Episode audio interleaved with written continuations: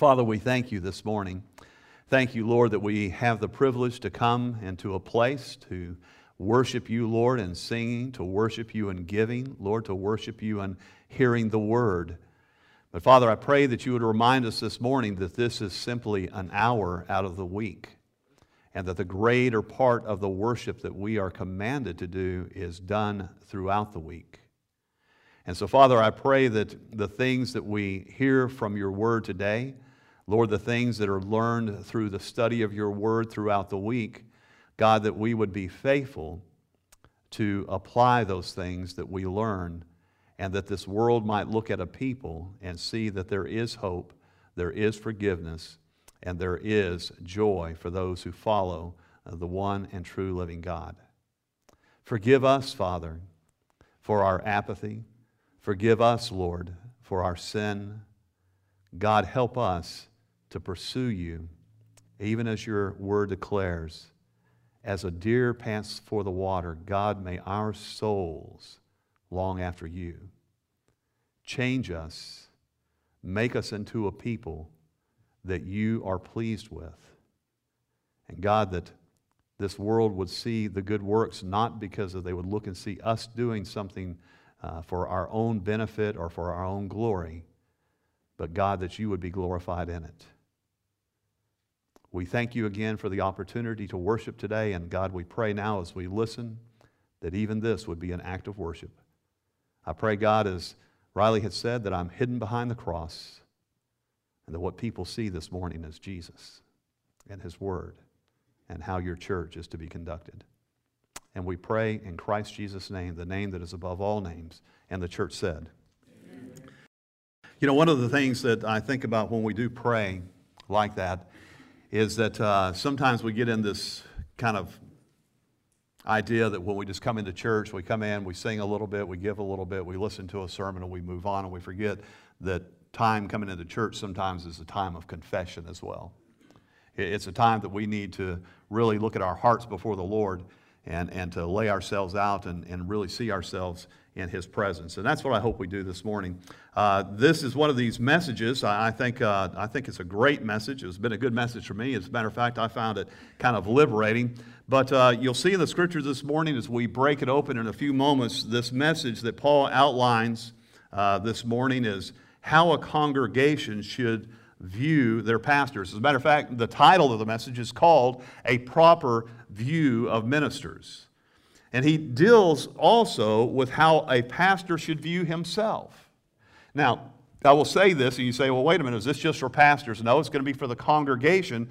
But I will say this as well. If you're involved in ministry in any shape, form, or fashion, I believe this is a great message for you as well, because it really lays out how a minister uh, is to be viewed and how he is even to view himself. So, what we're going to see this morning that Paul lays out is that the view uh, that the congregation has in particular uh, of the pastor should not be based on popularity or on personality. Uh, you know that every single pastor that comes along, they're going to have a different type personality. And, and, you guys probably understand that my personality is a lot different than maybe someone else's personality. My experiences are different than that. And that is why we don't base uh, our view off the personality of a pastor. That should never be that what we do. It is not about how many are in attendance or how many baptisms are performed every single year. As a matter of fact, I believe there are a great amount of churches that have gotten into uh, desperate problems and trouble by ranking where they're at based upon how many people show up, right? Or how many baptisms that there are. And the issue is not about baptisms because you and I can attest to this. We've seen a lot of people baptized over the years and then you never see them again. Right? So was that, was that really the real deal or was it a moment of emotionalism? And, and then we look at, at the numbers. Listen, there are, are churches throughout the United States today that are packed, and yet the gospel is not preached. And they say, Look at that pastor. What a wonderful pastor he is because he, he just draws the people in and they all want to hear what he has to say. And yet you never hear a moment of truth spoken. Now, don't get me wrong. I would love to see every pew in West Side packed up. Uh, I mean, what a joy that would be. But I would only want to see it packed up for those who are here to live and hear the gospel of Jesus Christ and then wanting to go out and share it with everyone else. So we need to be careful, as Paul was saying to the church at Corinth, be careful how you view the pastor. Again, it's not about attendance or how many baptisms are performed, even though that is the sign of a healthy church. If we are to have a proper view of ministers, we must look to the Word of God for how they are to be evaluated. Amen. Right? And, and, there are a lot of folks that don't look to what the Word of God says concerning how is that pastor to be evaluated. They look all too often at the standard of men rather than the standard of God.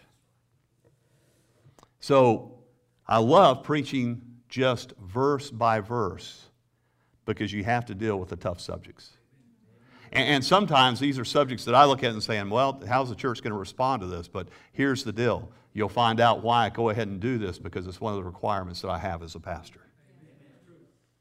The theme for this morning's message is still dealing with the issues of division in the church. You remember that, that one of the main problems of the church at Corinth was this, is that you had different factions within the church. You had one group saying this, hey, I'm a follower of Paul, I'm a follower of Cephas, I'm a follower of Apollos. They all had this ranking of how they liked the men. The problem was, as we learned last week, Paul says, listen, every single one of the ministers has been given for your good. They weren't seeing that the men were all preaching the same thing, which was Jesus Christ and laying the, uh, the foundation for the church to follow.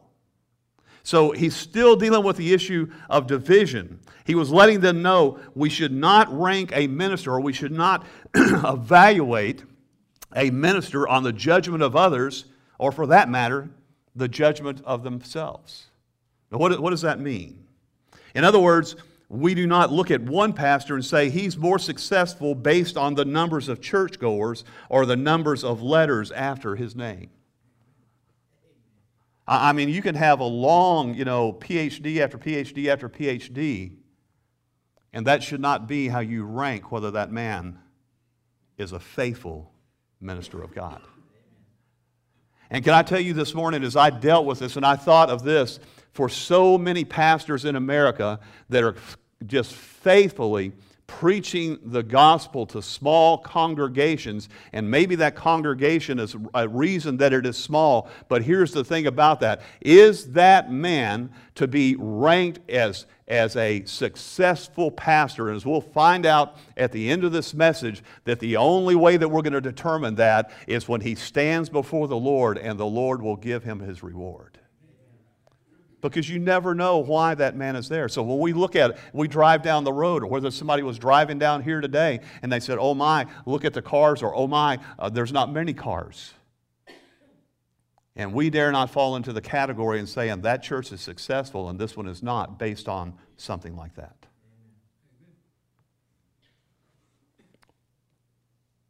What is important is this that the minister doesn't rank himself in the same way. That he doesn't look at himself and say, I'm successful because all the degrees I have, or I'm success, successful because all the people that I have he has to be careful in that line as well. And we'll see how Paul breaks that out this morning. But I believe, again, as I kind of alluded to earlier, I believe that this message is liberating for those in ministry if they will understand it is not important about numbers or feelings. What is important is are you faithful with what God has given you? Further, this message should help a congregation understand how you should view a pastor.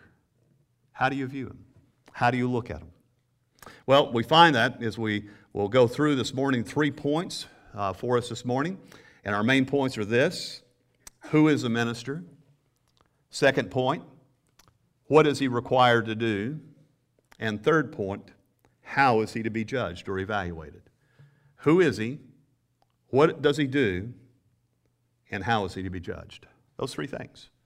And it's just what Paul lays out for us this morning in the Scripture. Let me read verses 1 through 5 of chapter 4 of 1 Corinthians, and then we'll kind of uh, just unpack each of those points a little bit at a time. He says, first of all, Paul speaking to the church, he says, Let a man so account of us as the ministers of Christ and stewards of the mysteries of God. Moreover, it is required in stewards that a man be found faithful. But with me, it is a very small thing that I should be judged of you or of man's judgment. Yea, I judge not mine own self, for I know nothing by myself, yet I am re- uh, not hereby justified. But he that judges me is the Lord. Therefore, judge nothing before the time until the Lord come, who both will bring to light the hidden things of darkness and will make manifest the counsels of the hearts, and then shall every man have praise of God. Now, I will, I'll be the first to say, I'm, you guys kind of I hope you'll, you'll pay attention this morning. It's not going to be one of these dynamic uh, uh, messages that sometimes, uh, well, I say that, we'll never know how I go until I, I really get going on it. I sometimes think it's not, and then the Lord turns that around. But I want you to pay attention to this because I believe it is important for us as a people to understand it. Who is a minister? Verse 1 let no man account of us. And Paul is saying there, don't let anybody uh, uh, misjudge or, or, if you're going to evaluate, here's, here's how you're going to evaluate. In verse 1, he says, In understanding who the minister is, we should reflect back to why Paul is addressing the issue. There are divisions in the church caused by following personality rather than the truth of what a person was saying. Paul wanted the congregation to understand that when they are evaluating a minister, they need to recognize who he is. This is key. This is key to understanding the whole principle that is laid out here. It is key to keep from causing divisions within a church. It is key to understanding of even who the congregation is because he lays it out in these simple words. He says, If you're going to so account of us, do it this way as ministers of Christ and of stewards of the mystery of the gospel. So the first thing that we'll see is who is a minister? It's just that. He is a minister. The word here that is used for a minister, check this out. This is, some, we don't get it in the English language, but the word here is, and I won't even give you the Greek on it, but what it means is he is an under rower. And the idea is, is that he is on a galley, he is on a ship, and he is several layers low. And he's the guy that's on the very bottom of the ship, and he's rowing.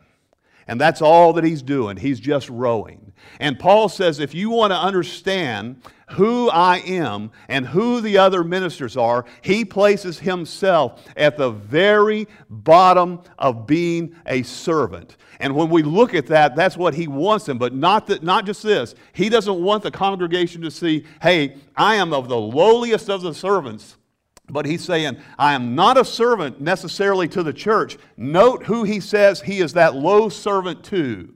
He says he is a under rower. He is that lowest servant of the Lord Jesus Christ. And it is important for a congregation when they look at their pastors is that they see their pastors as just that. They see their pastors as a servant of Jesus Christ. The problem that the church in Corinth was having is they were putting human wisdom at looking at the men they were following and saying, well, look at the personality of Paul. And, and look at the popularity of Cephas. You know, look at, look at the dynamic of Apollos.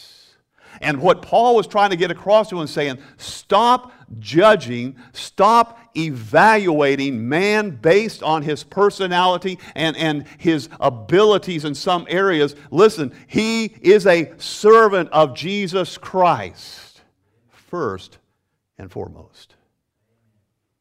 Now, that's important because the congregation, once they grab that to see that he is a servant, he is a minister of Christ, then I believe it frees that congregation to serve better. They understand they're not serving a pastor, and the pastor is not necessarily serving them. he's serving Jesus Christ. And in the process of serving Christ, he serves the church.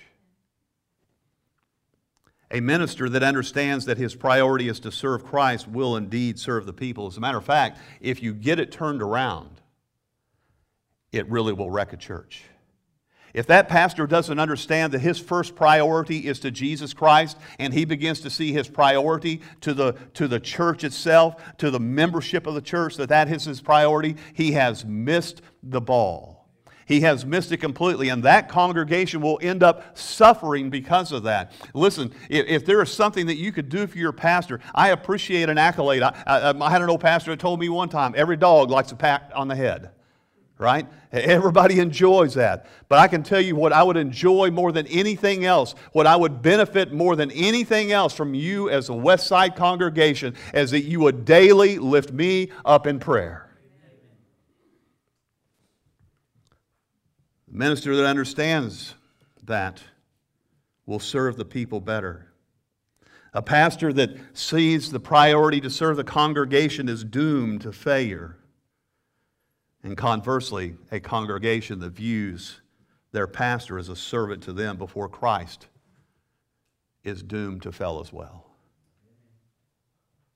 Does that make sense? Well, the Corinthians didn't understand that. That's why we have to preach these things. Because man, the Bible says this, Solomon said this, there's nothing new under the sun. Now, I'm grateful. I'm grateful for the church here. I'm grateful that you have not placed undue responsibilities on me. Uh, and, and, that uh, it, it, there are a great many pastors, though, that are not in that position, that they have so many pressures on them from the congregation. Well, you need to visit this one. You need to visit that one. You need to take this ministry. You need to do that ministry. And pretty soon, that pastor finds himself serving the whim of the church rather than the priority of Christ. And in effect, they become ineffective. And Paul wanted them to understand that. Listen, this is not, and, and, we say this, we haven't said it in a while, but at Westside Baptist Church, it should be this every member a what? Minister. As a matter of fact, the responsibility of the pastor is to prepare the congregation to do the work of the ministry. Very few churches, I think, get that. The pastor, teacher's primary responsibility, his primary act of service is this the diligent study and presentation of God's Word to the congregation. Amen. That is it. That is, that is what he is to do. That is where he is to spend the majority of his time. We go back, and while we're even deacons brought into existence, they were brought into existence. So the apostles, who later that they become pastors, uh, pastors taking that mantle of teaching the Word of God. So they said we can give ourselves to prayer and the study of God's Word. And, and so when we look at that, what is he a minister of? First, he is a minister of Jesus Christ. He is to minister first and foremost to Christ, and by doing that, he ministers to the congregation. How is he to do that ministry? By presenting the Word of God faithfully to that congregation. Everybody still love me? Say amen.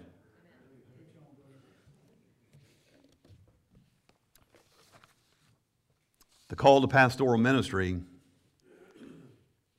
is something that Paul says he was compelled to do. It was something that was not done for personal gain or notoriety. He was simply doing what God had called him to do. As a matter of fact, if you study that out, you'll find out that Paul says, listen, this was the last thing I was looking to do. And, and, if, and if, most, if most pastors, most pastors I believe would say this it is a privilege and a joy to serve Jesus Christ as a pastor in a church, but it is the last thing that they were looking to do. And we'll, we'll look next week of why that is. And I will say this for those who may want to be in the ministry personal gain or notoriety is the last reason you should ever want to be in the ministry. Because what will happen is if that's the case, a man will become a charlatan and he will fleece the sheep.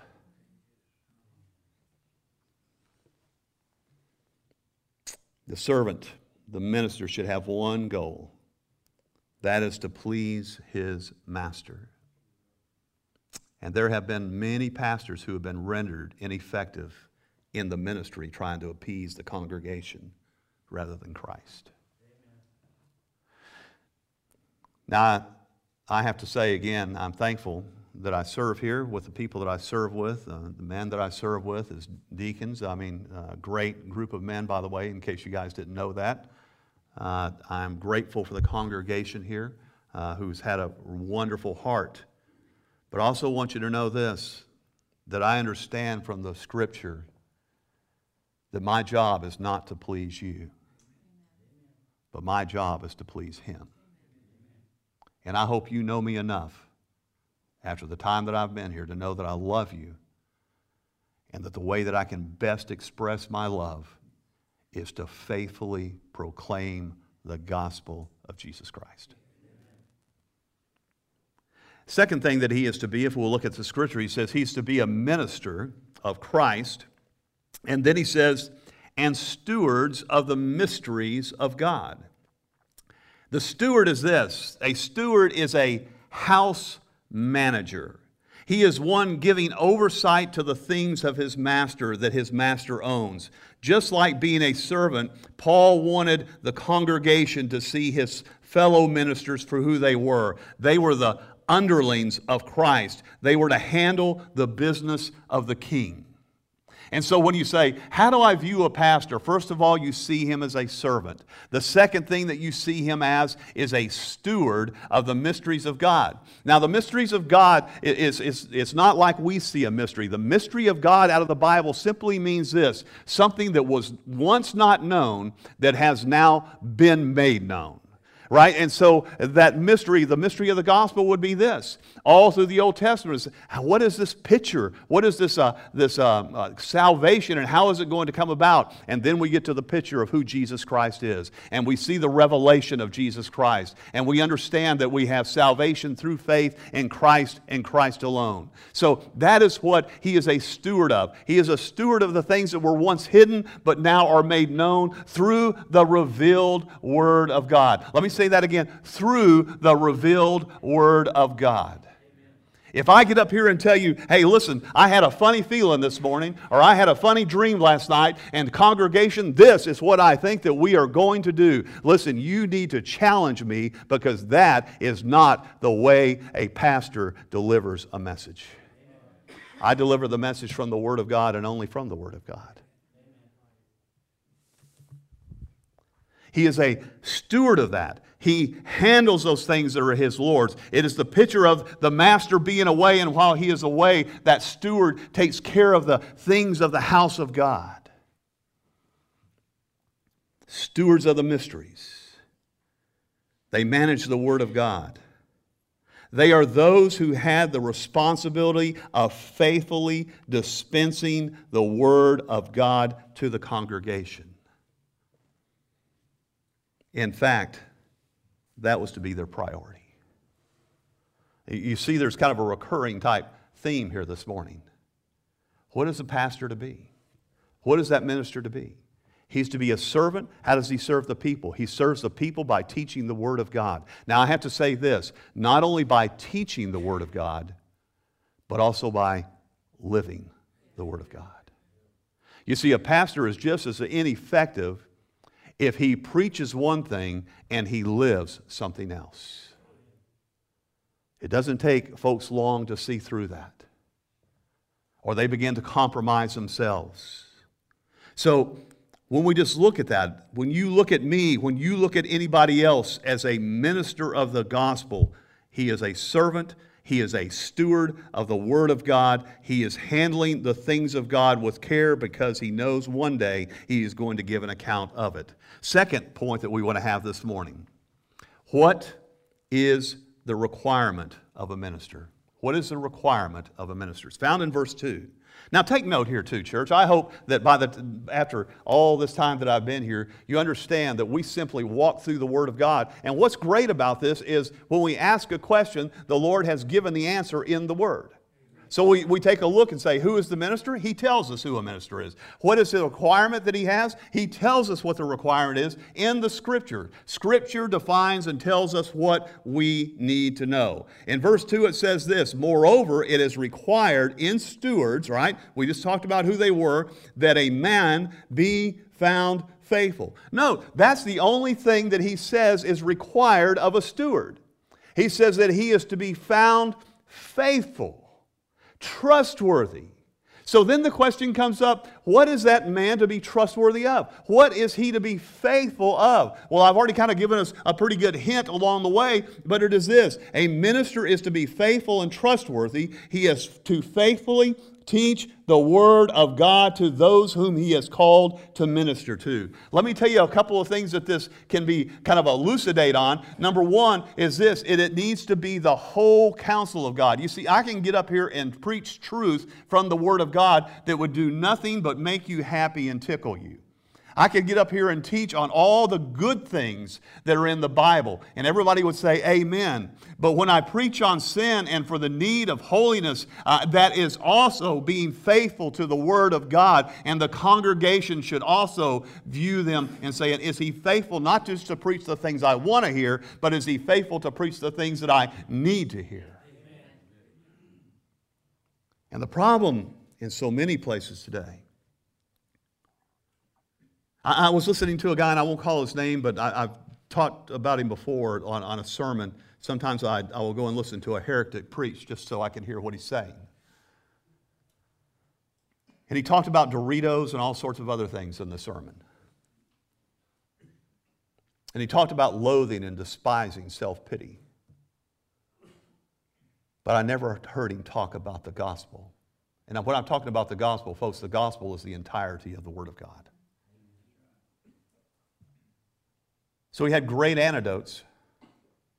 He had great stories. He tried to be really funny. He appealed and tickled the ears of those who say, Oh, I don't want to be self pity. But he never told them how to change that. You see, we need to know not only how to put self pity away, but we also need to know what we need to replace it with.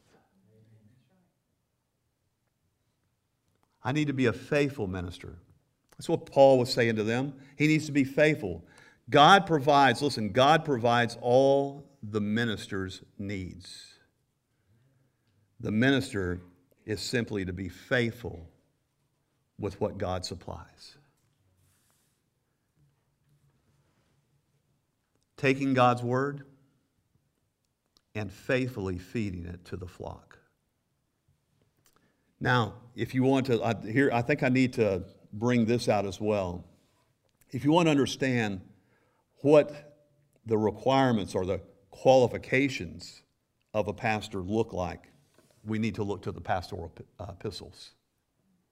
But don't be confused over what is required for that pastor once he is a pastor to what is required to become a pastor. Two different things. Now, all of us, I think, would say this that we have probably seen or heard or experienced perhaps a man who should never have been a pastor.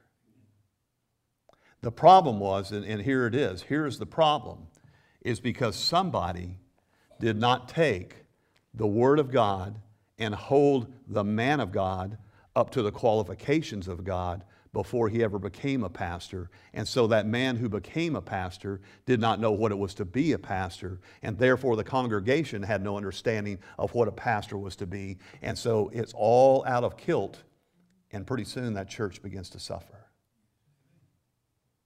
You see, just because a man wants to be a pastor doesn't mean he needs to be a pastor. He needs to be qualified according to the scriptures first. And that's not up to him to say whether I'm self qualified or not. It is up to a church that will eventually say, yes, he meets the standard.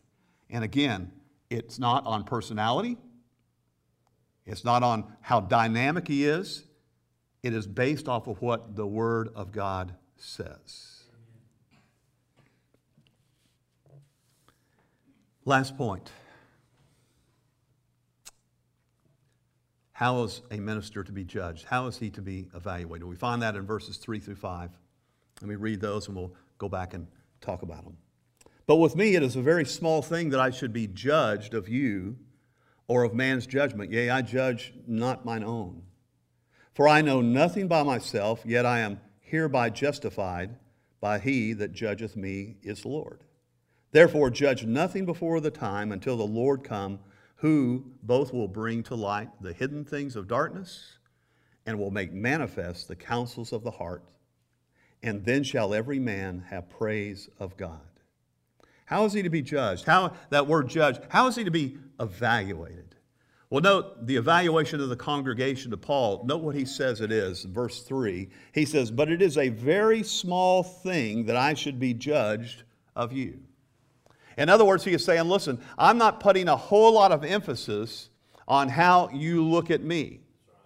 Right? And, and uh, again, it's important that that man of God look at that. Now, let, let me clarify a few things about that.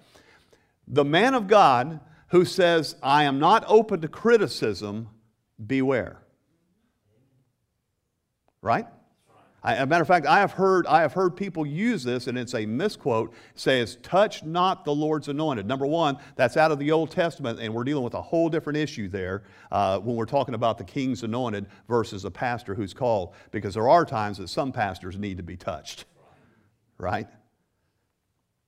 So it's not about criticism. As a matter of fact, if somebody has criticism for me in something, I really need to be open to listen to it, but I'm not going to let the criticism of somebody ru- uh, rule over how I uh, conduct myself on every aspect of life. On the second page of that is not only should I be open to, be open to criticism, but Paul really was saying, hey, listen, I'm also open to praise. Somebody comes along to a pastor and saying, hey, that, that was a great message. I, I bet Truman could testify to this. In, in any given sermon, there are people who will say that was a great message, and then some will say, I got nothing out of it. Or that was the worst sermon you ever preached. And if you've been around the ministry long enough, that's the way it is. But not only must I be able to take criticism, but also need to be able to accept somebody who says something good about me. But in both cases, here is the key to it. What Paul was saying is listen, it is a small thing to me in comparison to what God says about me.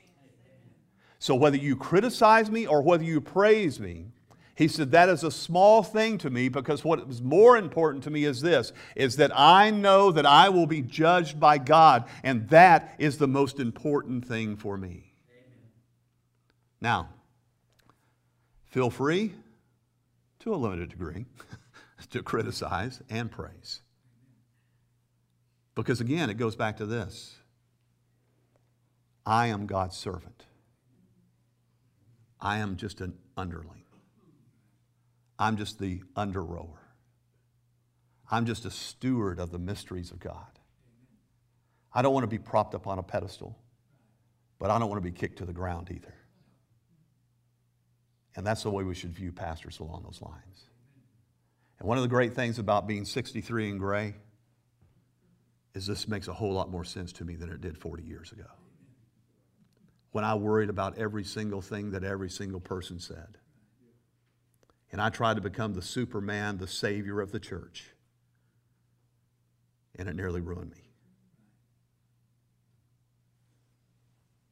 He says it's a small thing to be judged by the congregation, whether criticized or praised. Then he goes on to say about self evaluation. He says, it's not, he says, I don't, he says, I think I'm doing okay. He says, but I don't even know that for sure as we look in, in these verses, basically what he's saying. But self evaluation for the pastor ought to, ought to be this. It should be one thing that they don't do is say, look how successful I am. Look how good I'm doing. And I tell you what, probably every pastor at some point has fallen into that category. I'm even careful when I talk about D Life on this and saying, listen, man, it's wonderful. Here's what is wonderful about D Life, in my opinion, is we have 60 people reading the same scripture, asking the same questions, teaching each other what God is saying to them through the Word of God on a weekly basis. The danger in that for a pastor would be saying, hey, look at the program that I just brought in and look how good it's doing man, I'm pretty good. I'm doing all right for myself. Need to be careful. The pastor, the minister, the Sunday school teacher, all need to be careful that they understand that when they self evaluate, they're not seeing themselves as more than a minister of the gospel of Jesus Christ. So self evaluation is important as well. But it's not only that, but it ought to be this as well not to look at what a failure I am. And there are a great many pastors, I believe, that they look out and they're so discouraged over the condition of the flock of the church of Jesus Christ. Let me tell you why you can't do that as a minister of the gospel of Christ. If God has called a man to a church, it doesn't matter whether the church stands or the church falls. What matters was he faithful during that time. Because it could be that a pastor has been brought and the Lord's saying, last chance. Amen? I'm not saying that about me because that would be presumptuous of the very things I'm saying. And we don't know the timetable that God has on things, of how He is moving and changing the hearts of people. That is why He is simply to be faithful to preach the Word of God. He says this here's the important thing about being self evaluated keep a clear conscience before the Lord and man. Can I look at you and say, hey, I'm doing what God has called me to do? Can I truly stand before the Lord and say, Lord, as far as I know, I'm doing the best that I can? Believe me, there are times I'm praying, I'm crying out, God, am I okay? Am I doing what's right? Am I doing what's wrong? Search me, know me, try me. And finally, here's where it comes down to God's evaluation. Look at verse 5. It says, Therefore, the, uh, therefore judge nothing before the time until the Lord come, who both will bring to light the hidden things of darkness and will make manifest the countless are the counsels of the hearts. And then shall every man have praise of God. You see, Paul just tries to bring it down to this. Church, here's what's important God's evaluation. That's what's important. And the fact of the matter is, you see, not only is it important for the pastor, but it's important for the member. Because the fact is, is that you and I will all stand before the judgment seat of Christ and give an account for what we have done in the body, whether good or bad. Talking about Christians, and again, if you were here on Sunday nights or Wednesday nights, we just finished a uh, three-week study on that of the Bema seat of Christ. We're not talking for the Christian. Here's a great place for an amen coming up. Give you a warning. Let me give you another one. Great place for an amen coming up. The sin for the Christian was judged on the cross. Oh man, let's try that again. The sin for the Christian was judged on the cross. All right, so what we're talking about here, God alone will judge the motive of each minister's heart. God alone. I can't look in the heart of somebody. I, I can't look in the heart uh, of somebody who's teaching D Life. I can't look into the heart of somebody who is teaching a Sunday school class, but God does. And He says, I'm the one who knows the motives of the heart. God alone will judge each of his ministers. God will someday give to each man the praise that he is due. You know, that's, that's sometimes some folks will go, whoa, whoa, wait a minute, God's going to praise me? That's exactly what the Bible has said.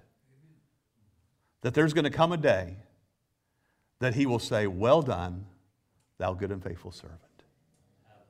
You know what? Can I, can I encourage you this morning? We talked, we've been talking about how that we're going to be given account for everything. Can I tell you that every single prayer that you've ever prayed, Can I tell you that every single time you've agonized over trying to understand the scriptures, whether you've been faithful to church, every single one of those things has been added to your account in heaven. Did you get that? So when you step into his presence and he says, This survived, this was not hay, wood, and stubble. That's a good thing, isn't it? You tracking with me? You guys are looking at me like a calf looking at a gate for the first time.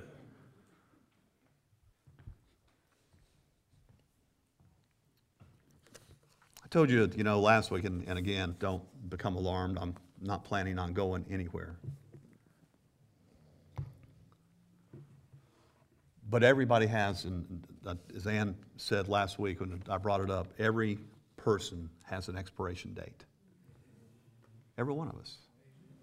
Every one of us has an expiration date on how long we'll be able to do the things that we do.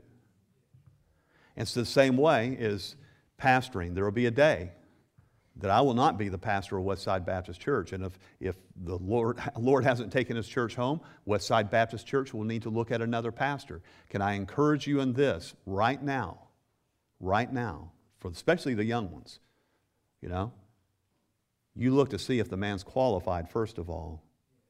And once you've placed him there, you look at a, as a minister of the gospel of Jesus Christ and that he is a trustworthy, faithful man of the stewards of the mysteries of God and support him in those things. Right?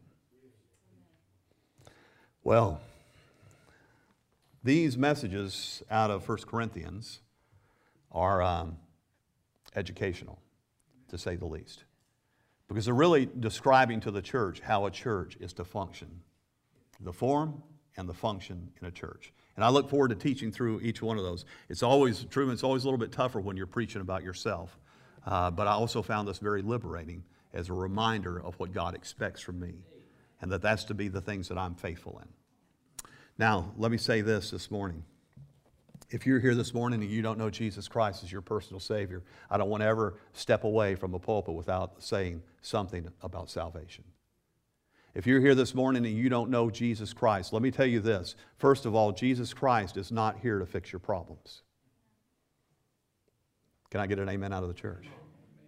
Jesus is not here to fix your problems. He's not here to save you from addiction. Jesus is here to save you from judgment. You see, the problem with man, all the other issues, they're all that. They're just issues that are brought about rebellion against God. And the real issue is this that you do not, not even, it's not even about, I heard some, a pastor say this recently, and I thought that is good. I'm going to take it and use it. He says, it's not about having a personal relationship with Jesus Christ. The devil has a personal relationship with Jesus Christ, it's just not a good one. This is about saying, doing exactly what the Lord says when He came to this world. He says, Repent, take up your cross, and follow me. You see, being a Christian is turning from sin, turning to God for the purpose of serving Him. That is the gospel. And if you don't know Him, we have people here who would love to sit down with the Bible and teach you what it is to be a follower of Jesus Christ. All right, heads bowed, eyes closed. Father, we thank you for the day that you've given us. Lord, in the simplicity of your message about what a minister is to be, I pray, God, that each and every believer this morning would also see themselves in that light. That they are under rowers, servants of the Most High bondservants, slaves to the master.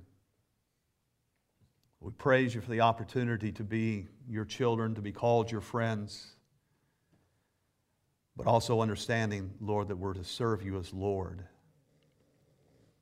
So we commit the day to you, we commit your word, and ask that by your Spirit that you would do the things that only you are able to do in the hearts of men and women and children. Take the words that I've spoken this morning for your good, your glory. Fill the gaps in, Lord, as only you're able to do. And we commit this day and, Lord, just uh, this week to you. And we pray these things in Christ Jesus' name. Amen. I want to remind you to be prayerful for our country. In, in all seriousness, please pray for this country. We are setting on a powder keg. And, and I'm going to tell you, we, we've moved to a different, different place. We've moved to a different place. And God's people need to be prayerful and with action.